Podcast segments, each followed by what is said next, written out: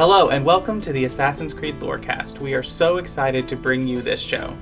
Our podcast is all about unraveling all of your favorite mysteries from the Assassin's Creed games. Each episode, we'll be talking about a different topic in the Assassin's Creed universe. From Pieces of Eden, solar flares, and the Isu, to the Hidden Ones, the Order of Ancients, and of course, the Animus, we will seek to uncover it all. So join us, and maybe even take a leap of faith.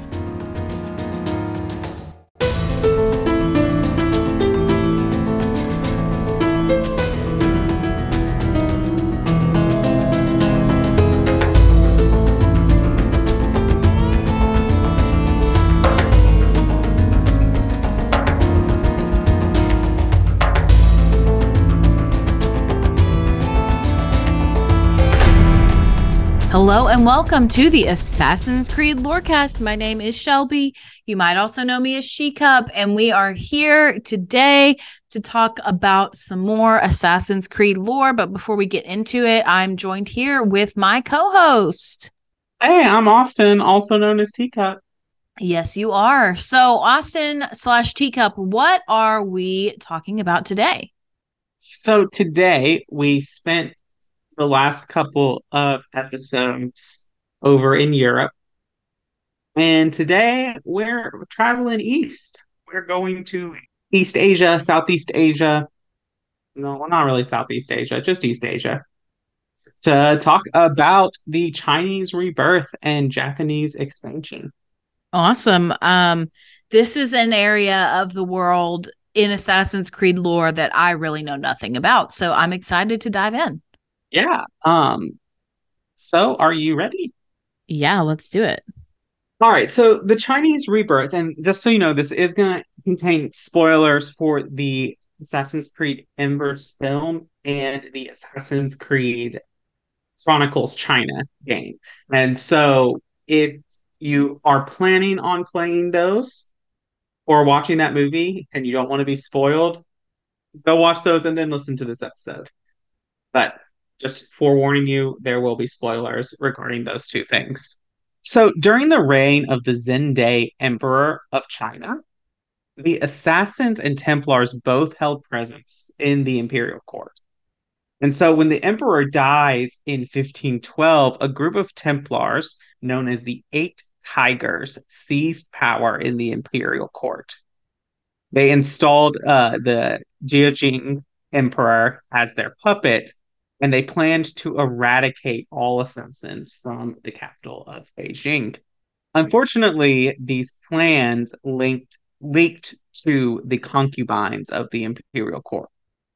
One of those concubines was Shao Jun, who we know later as an assassin. So Shao Jun learns of the planned attack against the assassins in Beijing and warns the Chinese mentor, Wang Yangming. Uh, so Yangming attempts to strike back at the Eight Tigers, uh, but his attempt fails and leads to an event called the Great Rights Controversy, which is kind of like a uh, mini purge in the area. And Yangming is kind of late in reacting because he attempts to strike back instead of fleeing when he first learns of the attack.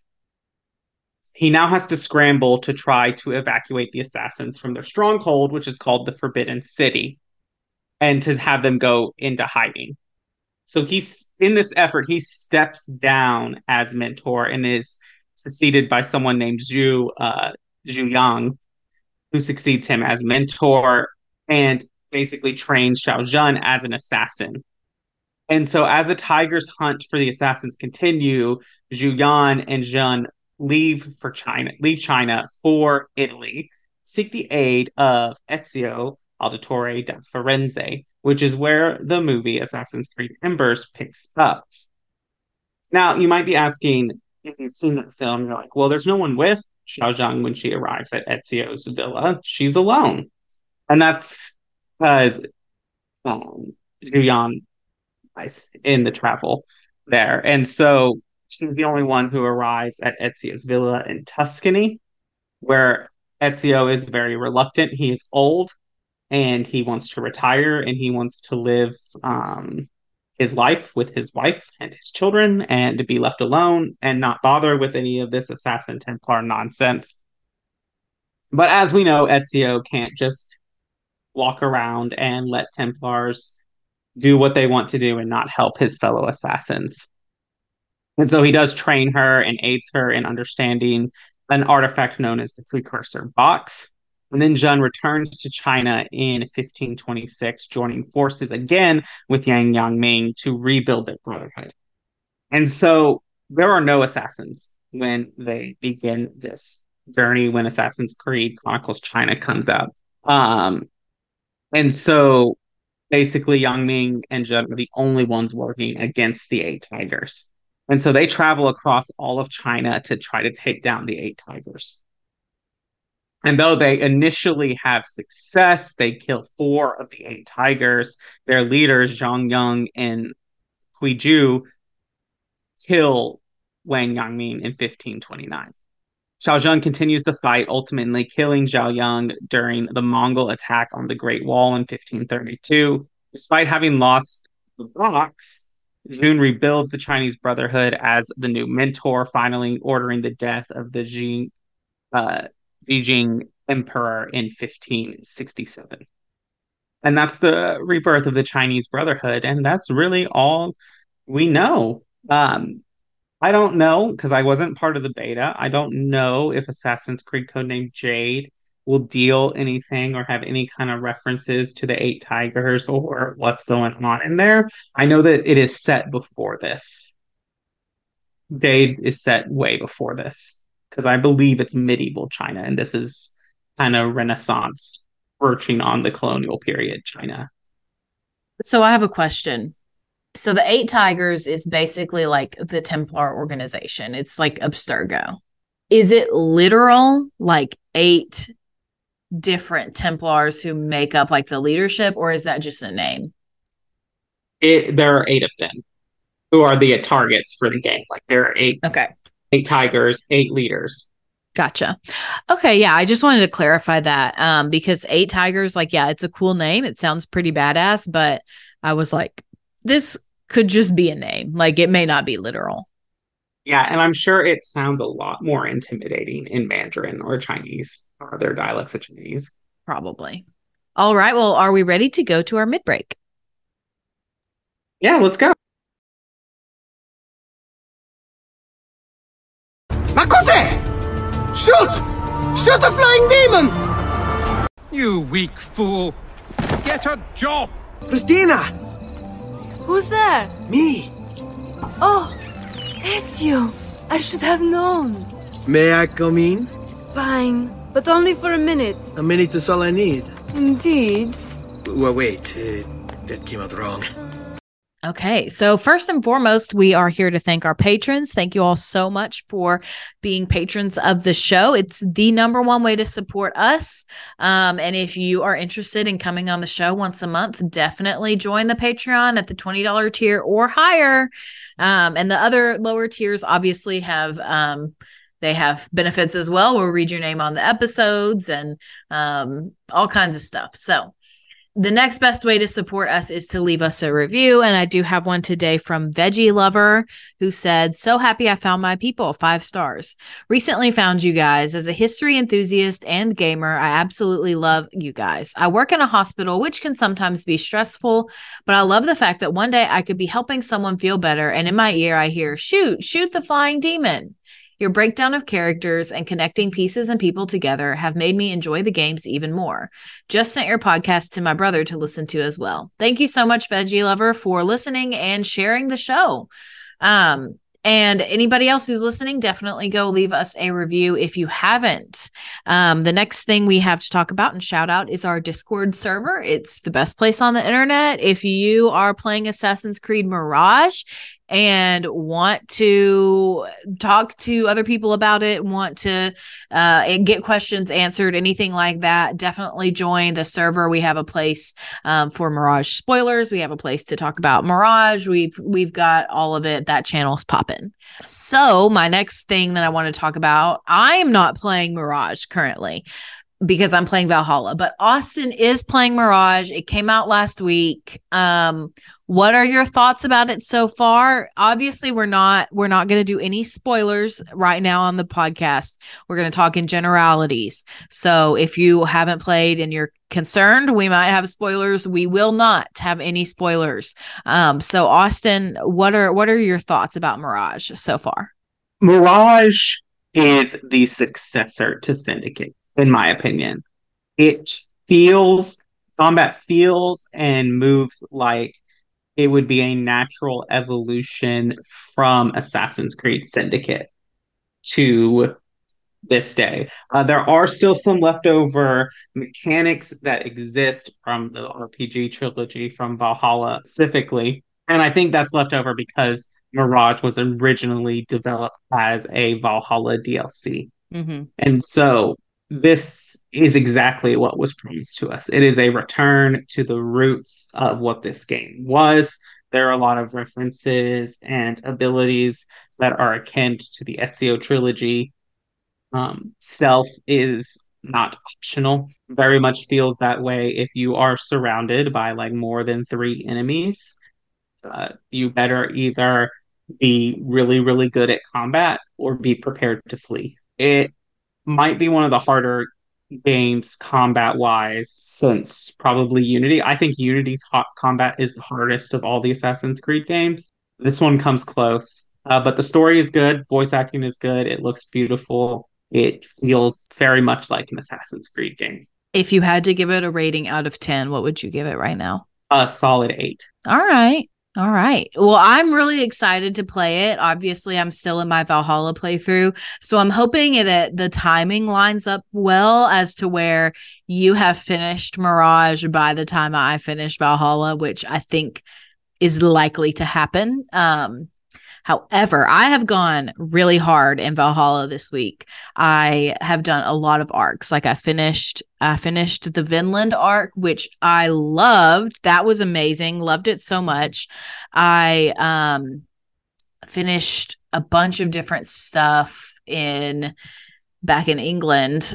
Um, I finished Chaelberht's arc with him and um, Ivar the Boneless. Ivar is D E A D, um, very dead.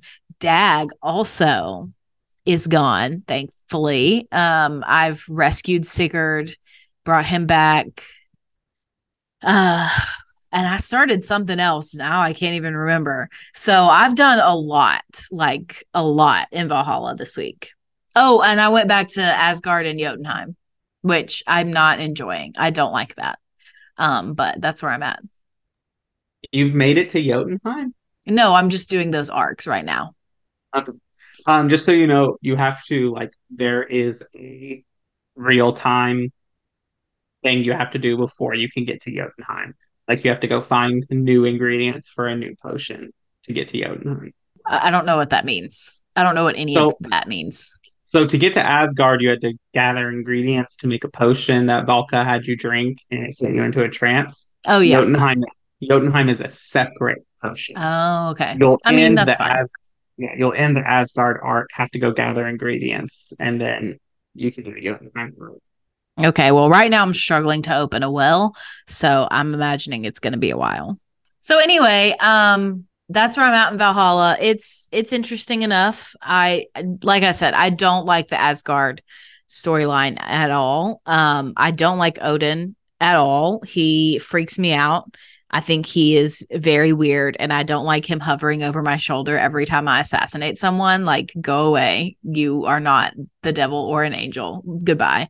Um, I do like Basim in this. I I don't think he's an asshole. Like, I've seen some people say that he's just kind of a dick, um, which I don't agree with. I am annoyed with Sigurd, frankly, because I think he is annoying. He is at least annoying me now.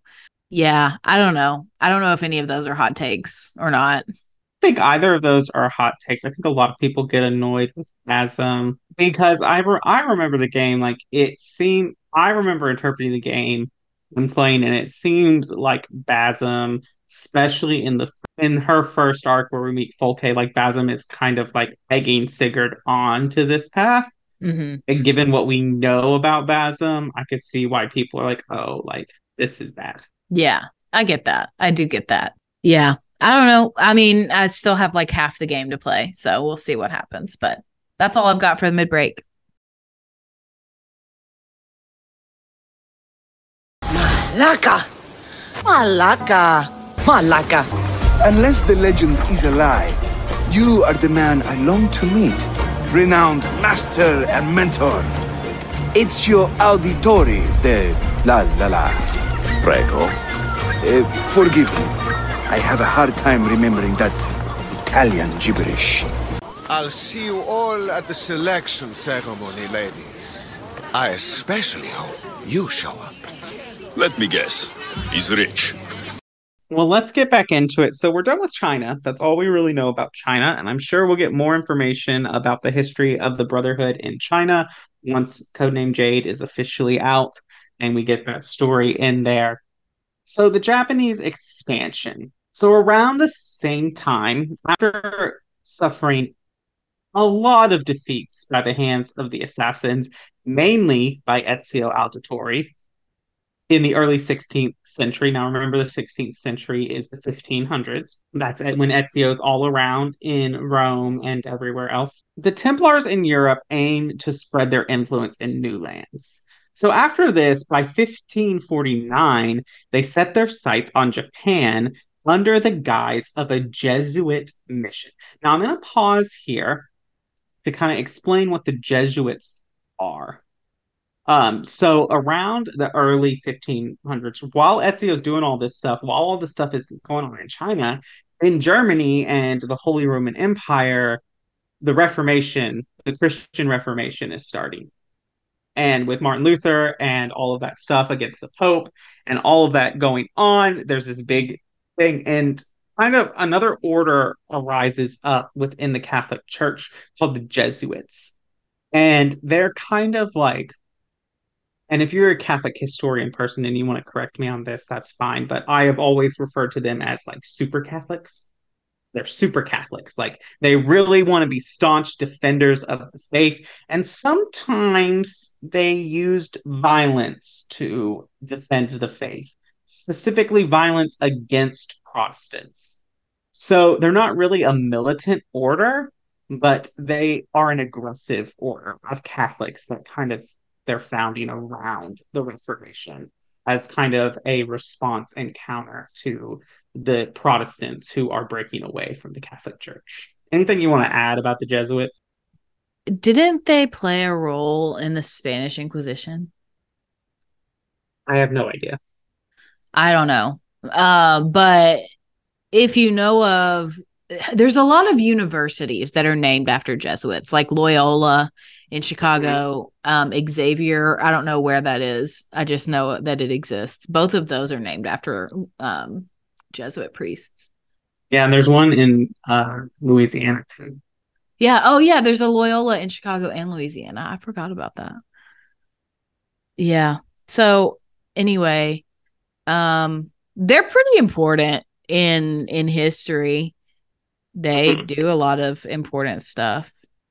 So they send out, the Jesuits typically sent out missions to kind of basically think about, you know, spreading Catholicism, making sure Catholicism was big. So obviously, like, yeah, let's go send Catholic missionaries to this land. So the assassins catch wind of this because they have a big presence in Europe during this time.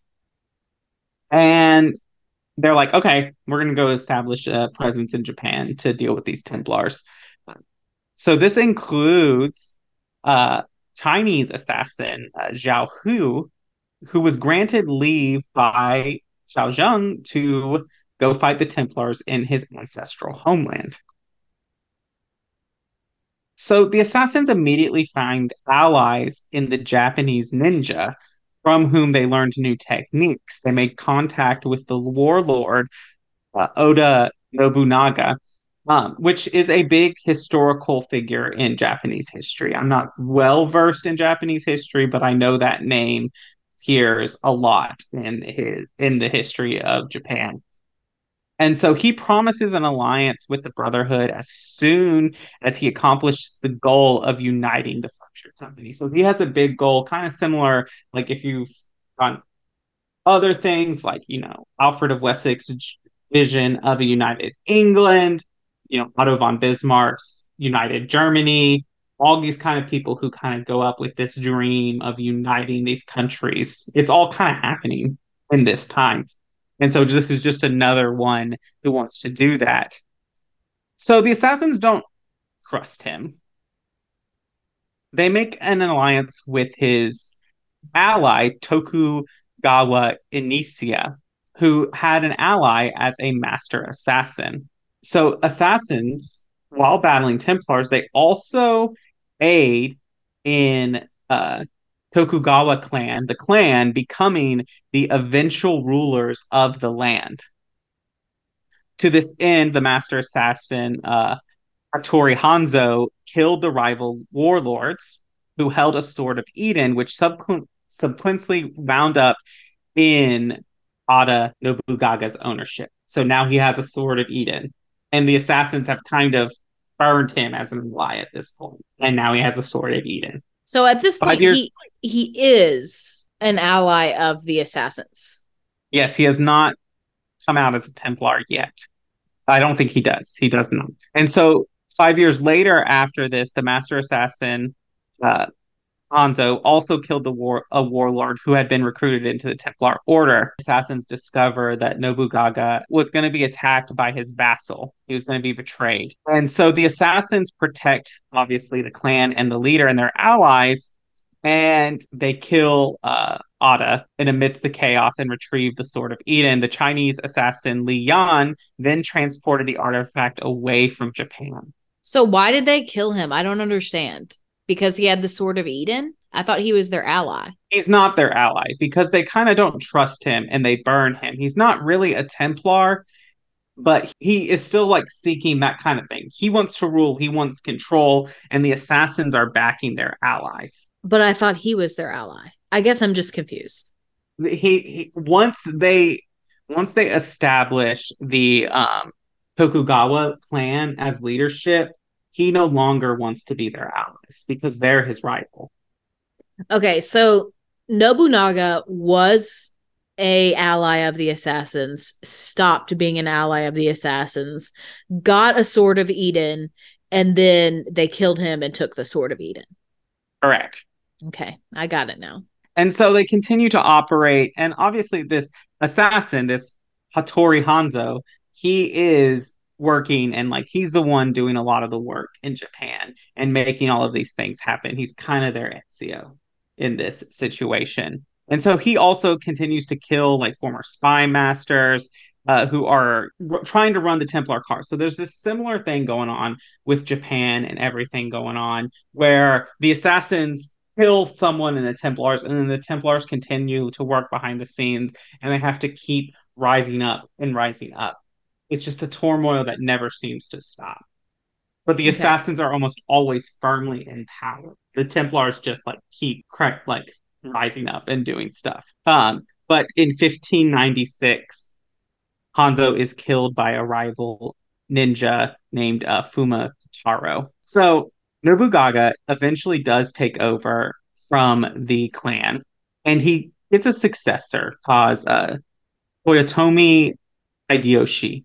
Basically, the mentor of the assassins and the leader of the clan suspect that the successor and the new ruler of Japan played a part in the death of Hattori Hanzo.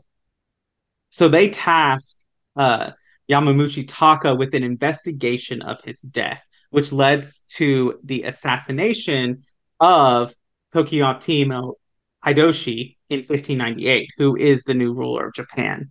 So Japan, after the death of this, becomes super divided uh, between basically the Tokugawa clan and supporters and Toyotomi's loyalists. And so this is another point where assassins seem to be on opposite sides at this point. So this leads to a big battle uh, in which a, the general Shima Sakan is killed by assassins to help ensure the Tokugawa's victory and consequently the foundation of the shogunate, which is the rule of the shoguns of Japan, which is another big moment in the history. And so the assassins continue to support the Tokugawa clan in the years following when Tokugawa decides to attack the last remnants of the Toyotomi clan. Uh, the assassins Hattori Masarian, who is Hattori Hanzo's son, fought at the side of Tokugawa during the conflict, but was also killed in battle. And so again, we see this model of Japan, of the assassins like trying, again, I feel like what our theme in these conflicts is watching the assassins try to play like Templars and not really doing what they're supposed to.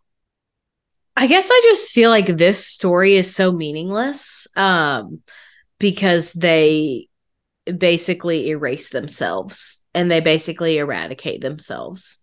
Yeah. I think one of the things that the assassins have to learn, and kind of just like what we all have to learn, and even like if you want to take an American standpoint in American history, what American has to learn is what works in one culture will not necessarily work in another culture. Yeah. So like in Europe, having the backing of the European nobility and kind of doing that does kind of work because the European nobility are constantly fighting each other. So the assassins can kind of use hiding behind those nobles as a way to like guise their conflict and still work from the shadows. Mm-hmm. But taking that model and implying it into kind of feudal Japan,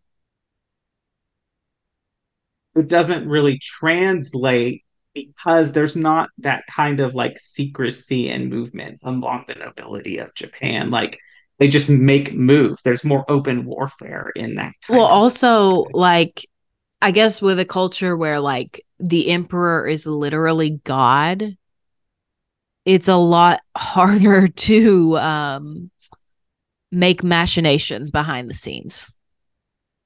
Yes. And so I think that one of the things that I hope we see in Codename Red, because this episode really has to do with kind of showing what we already ha- know about these areas, which these next two Assassin's Creed games are going to be set in. Um, it will be interesting to see how much of uh, kind of from the ground the Assassin Brotherhood or Hidden One Brotherhood in Codename Red is.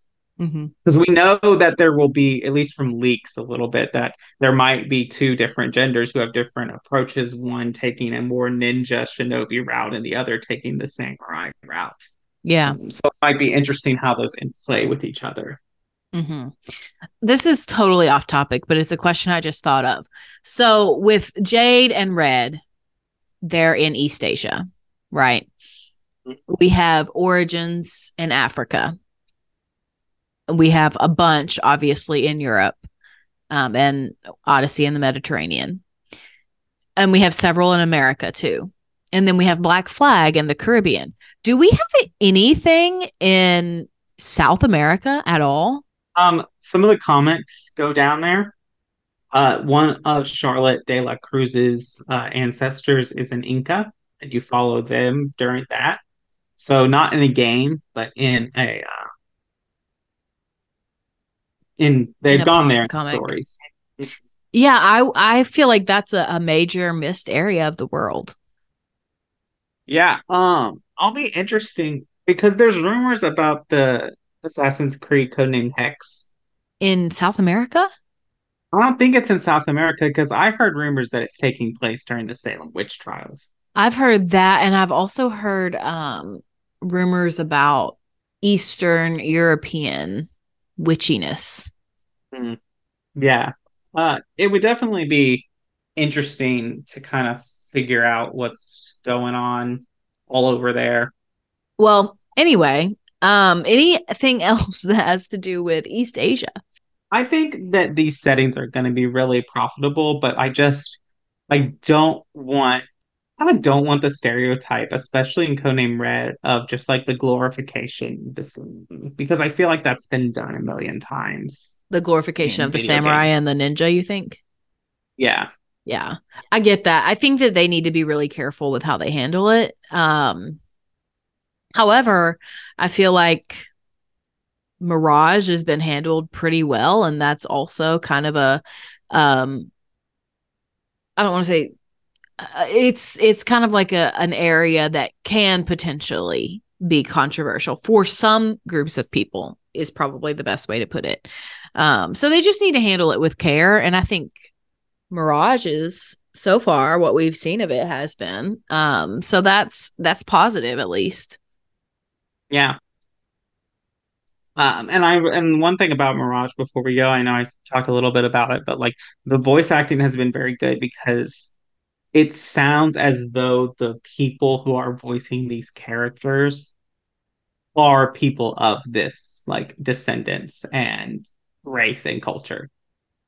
Well, I think it's safe to assume they probably are, since going back to A C one, at least, there is some of that as well. Yes.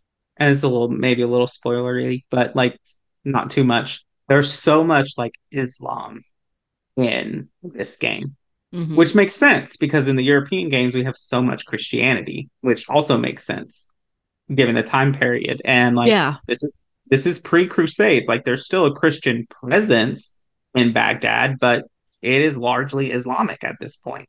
And like that's how it should be portrayed, because like that's just how it was, you know. Yeah. Um but just the inch like the language and like how the assassins even have that adaptation, because the people who are part of the assassin orders come from that culture. Mm-hmm. Right. These are kind of one-off stories that are kind of just like, yeah, they beat the Templars and then that's all we know. Right. Well, maybe they will come to play a part in somehow later. Yeah, that's all I got for this episode. So I think we're ready to wrap up. All right. Well, thank you all so much for listening to the Assassin's Creed Lorecast. We'll see you next time.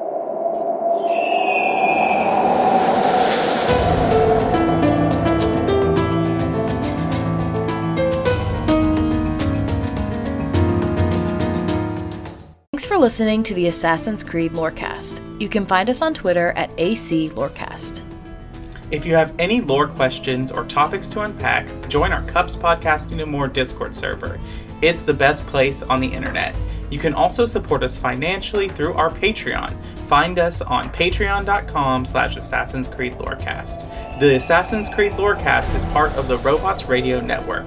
For more information about the Robots Radio Network, join the Discord server via the link in our episode's description. If you enjoyed the show or learned something new today, please subscribe, leave us a review, and join the Patreon. And if you enjoyed our intro and outro music, make sure you give a big thank you to Pipeman Studios. Thank you, Pipeman. Thanks again for listening to the Assassin's Creed Lorecast. And always remember, assassins, stay in the shadows to serve the light.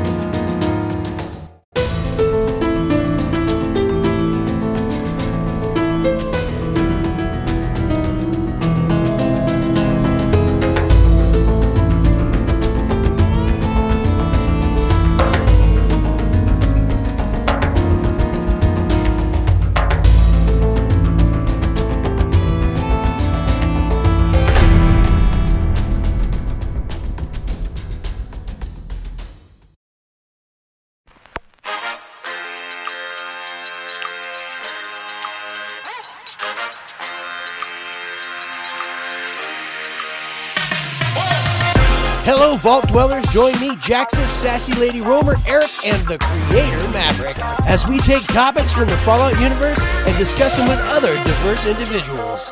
We can be found wherever you listen to your podcast. You can follow us on YouTube. You can also find us on Twitter, or X, or whatever you want to call it, using at FalloutRTD. You can send us an email using falloutrtd at gmail dot com. Join us. The conversation has already started.